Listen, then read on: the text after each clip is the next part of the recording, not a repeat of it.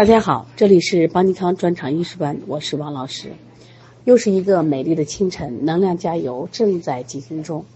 决定一个人成就的不是天分，也不是运气，而是坚持和付出，是不停的做，重复的做，用心去做。加油！那上一节课我们学习了就是病性辩证的阳虚症和阴虚症。哎，我们觉得还相对简单，是不是？哎，阳虚呢是畏寒肢凉，那阴虚呢形体消瘦，口燥咽干。那么阳虚的脉象呢，它是脉沉迟无力，是不是？那阴虚呢是脉细硕。那么阳虚呢不喜饮，那么阴虚呢是不是就喜饮啊？因为它口燥咽干嘛，所以它很明确的有很多区别。至于王阳和王阴，我们在临床中用的少，但是我们也要学会啊它的鉴别。我们主要看一下我们王阳与王阴的鉴别要点：汗液。王阳症稀冷如水，味淡；王阴症黏热如油，味咸。看见没？王阴的话，体内就会出现这种黏热如油的这种汗液，寒热好判断。但是注意一个词，这个王阳是身冷胃寒，王阴是身热恶寒。四肢王阳症是厥逆，啊，四肢手脚冰冷；王王阴呢是温和。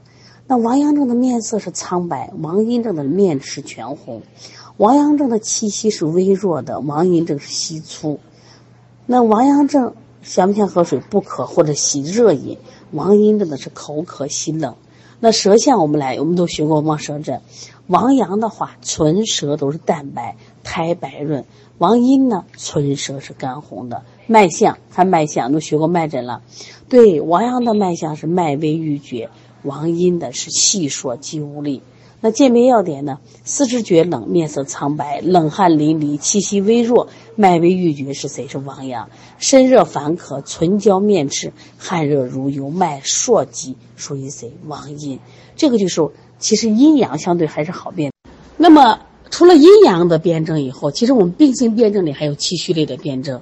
气虚类的其实主要是跟气陷来啊。一定记住，气陷是在气虚的基础上进一步加重了啊！而且气陷呢，多指的是我们的脾胃，就是脾气下陷症，这一般都针对性的了啊！脾气下陷症，它主要是气虚无力生举，就是气虚症，我只是气不足，我还不至于无力生举，气陷呢就导致这个。气下行太过，它会出现这个脏腑脏器下移。你比如说，呃，胃下垂、子宫下垂啊、脱肛，包括我们这个衰老，其实都跟气象有很大的关系啊。另外还有这个血虚类辩证，那么气虚类重点谈的是气，血虚类谈的血。注意血虚，它一定是白白白，因为人体的颜色它是有红润感。如果你血虚的时候，这面色淡白无华，口唇眼睑爪甲颜色淡白，那么除了这个白白白，我们还有别的症状没有？头晕不？眼花？对，他得不到血的濡养，他就会头晕眼花，两目干涩。你看我们常说，肝主目，如果你血不够，两眼干涩、眼花，心慌不慌？心缺血的时候，心悸多梦健忘，手足发麻。因为很多人手都发麻，首先考虑你是不是缺血。妇女的月经量少，色淡，延期或者提前闭经。我们现在很多人在四十岁就闭经了，舌淡苔白，脉细无力，看见了没？对，这个我们说气虚的时候，它是脉是虚的，脉是弱的；实际上血血虚的时候，脉细无力啊，脉细。它的辩证是什么？就是什么白白白啊！而且这个白呢，它这个肉是萎缩的，并不是肉是有弹性的。你像人有些人白，啊是白里透红，那肌肉是有弹性的，这个肌肉是萎缩的。我们先来说一下气质类辩证，气虚是气不够了，气陷是，它那个气不能托举了，气滞的就是不动了啊，不动了，气停到那儿了。但气到停到那儿了，它有个什么感觉？就是说。它是某个部位，它会出现这种胀闷、胀痛、串痛、宫痛，时轻时重，部位不固定。那么如果排气以后呢，症状减轻，而且随着情绪的变化加重或减轻。这个脉是弦，弦脉和哪是有关？对，一般都是跟肝有关啊。气滞呢，我们是跟着谁一起来对比学气逆症。气滞呢，它可能就某个部位胀胀的，我们经常拍这个孩子的两胁胀胀的。气逆的，他肺气上逆，就咳嗽频作，他呼吸喘促，这是肺气上逆。如果胃气上逆呢，是恶逆嗳气、恶心呕吐；肝气上逆，头痛眩晕，甚至昏厥卡血。注意啊，气逆我们一般指的就这三个脏器。再说一遍，肺气上逆，还有呢胃气上逆，还有呢肝气上逆。一般就是这三个脏器，那么它本身的症状一样不一样？不一样。如果这个小孩不停的咳嗽，咳嗽声其实还是那种急促的，肺气上逆了；那这个小孩呕吐了、嗳气了、打饱嗝了，甚至吐血了，胃气上逆。哎呀，肝气上逆，跟老公吵了一架，嗯，头痛、眩晕，甚至昏厥、卡血，这属于气肝气上逆。把这些症状记下来啊。气滞它不一定是往上走，它可能停留在身体的某个部位。气逆的话都往头走了，往上走了啊，是往上角走了，把这个要分清楚啊。现在的小孩其实气逆的还真多，现在的小孩运动量少，作业压力大，学习压力大，所以说我们这种临床中经常见。那辩证的时候，你看气滞症是气机运行不畅，你主要停留在胸胁、脘腹这些部位胀痛、胀痛啊，胀闷胀痛。这个气逆的话，气机。升降失常，而是气逆于上焦，多见于肺气上逆、胃气上逆、肝气上逆，或咳喘、或呕吐、或眩晕。所以这个高血压里面，它会有眩晕，那就肝气上逆嘛啊，把这个分清楚。其实你通过学习，你发现什么？就是我们这个这些症状去学了以后呢，你根据症状去对病，是不是很好对的？是不是？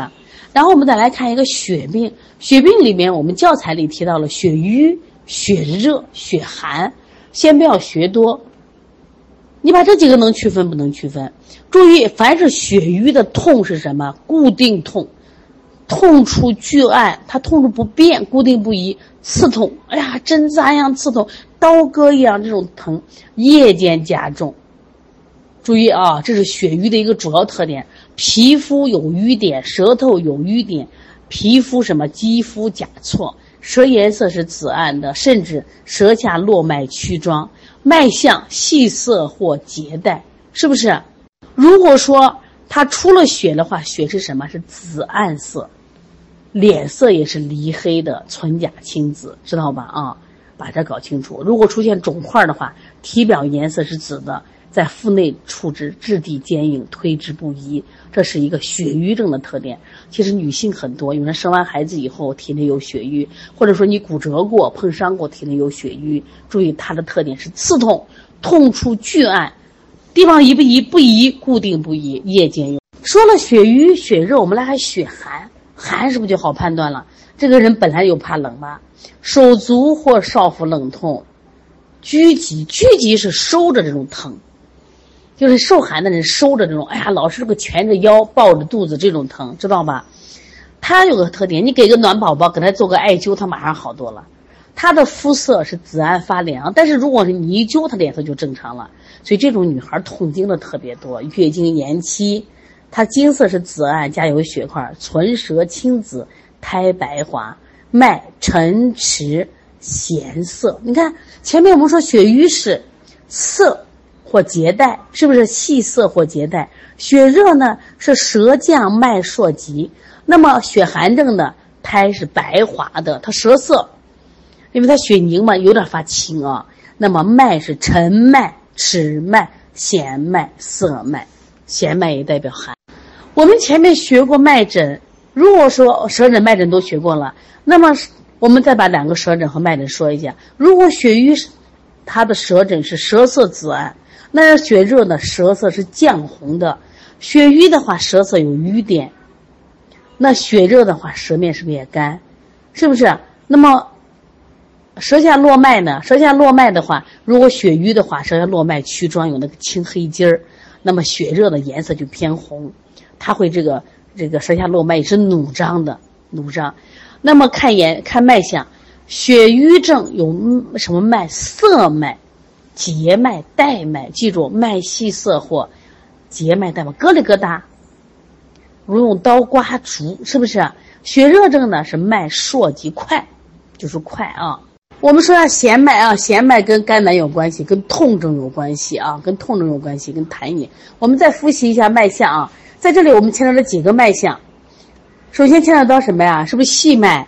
细脉，注意啊，脉细如线，硬指明显。虽然这个脉很细，但我一搭手就能感觉到，这个是主什么？气虚两气血两虚症，或者阴血虚症，或者湿症。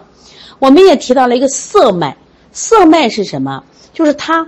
这个行细、行迟还走得慢，往来艰涩不畅，主经商，主血少，主气滞，主血瘀。看到没？涩脉是不是主血瘀？